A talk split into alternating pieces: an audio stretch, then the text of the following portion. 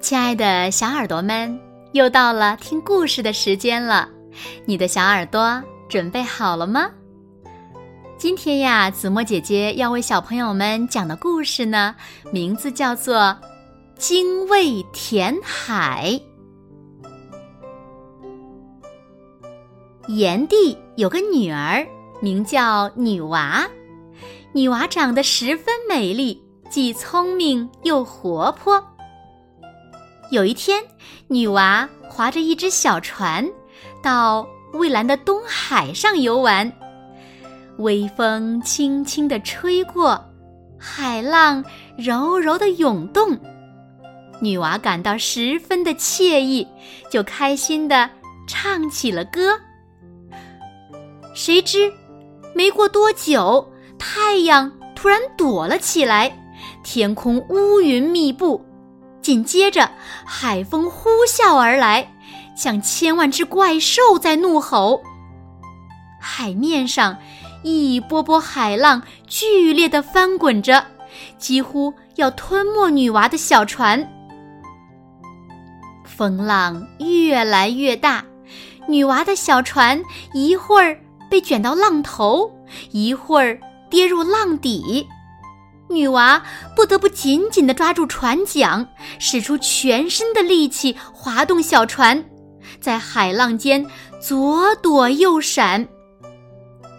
可是，渐渐的，她的胳膊越来越酸痛，就快要划不动船桨了。突然，一个巨浪扑来。小船转眼间就消失在茫茫大海中。女娃在波浪间翻滚了几下，就坠入了湍急的漩涡里。救命！救命啊！女娃的呼叫声被巨大的海浪声吞没了，一点儿也传不出去。不一会儿，女娃就不见了踪影。几天后，一只小鸟从漩涡里飞了出来，它就是女娃的魂魄变成的。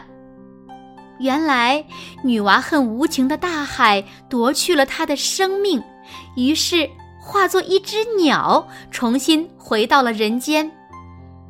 这只鸟长着花脑袋、白嘴巴和红红的爪子，总是发出精卫。精卫的叫声，于是人们就把它叫做精卫鸟。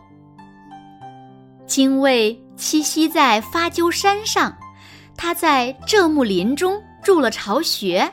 每天天一亮，精卫就衔着石子和树枝，从发鸠山飞到东海，把石子和树枝投进大海中，再返回发鸠山去衔石子和树枝。我一定要把大海填平，不让他再害人。精卫发誓道。就这样，精卫一次次来回奔波，不断的衔石子和树枝去填大海。不管是烈日炎炎，还是风雪交加，他都不知疲倦的忙碌着。大海见了，不由得大声嘲笑道。可笑的小鸟，不要白费力气了，你永远都填不平我的。